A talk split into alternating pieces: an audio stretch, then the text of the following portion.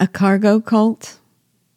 In his book, Surely You're Joking, Mr. Feynman, physicist Richard Feynman tells the story of the cargo cult of Melanesia. During World War II, these primitive islanders had seen colonial officials receive deliveries of valuable cargo by airplane.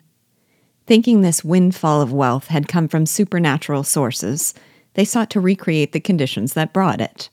So, Feynman says, they made imitation runways with fires along the sides.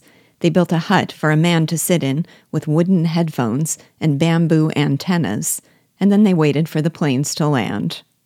A cargo cult has since come to stand for any belief system in which an underdeveloped society engages in superstitious, imitative rituals meant to bring about the goods of a more advanced society. If I read this section of Bug correctly, Hugo saw something similar happening here. It seemed to me that he depicted the black insurgents as having adopted many of the trappings of their oppressors' culture in their own effort to assume a position of power. I noticed it first in the costume of Biassou, a motley collection of garments and emblems with no coherence of time, place, culture, or material. He wore coarse blue trousers, a white silk girdle or belt, and a too short linen waistcoat.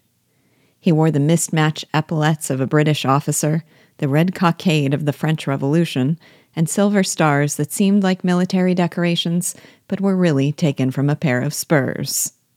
His grotto was decorated with the fleur de lis of the French monarchy, the tricolor flag of the Republic, a flag of Spain, his own black standard, and other fancily adorned pennons there was the sacrament of Mass performed by their resident physician, sorcerer, priest, who carried out his duties with affected solemnity.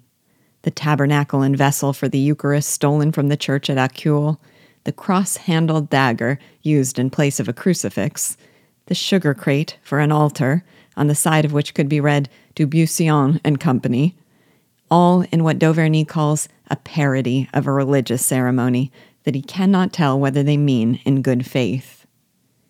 Biassou even imitated his captors, whether out of rivalry or revenge, by making slaves of white children.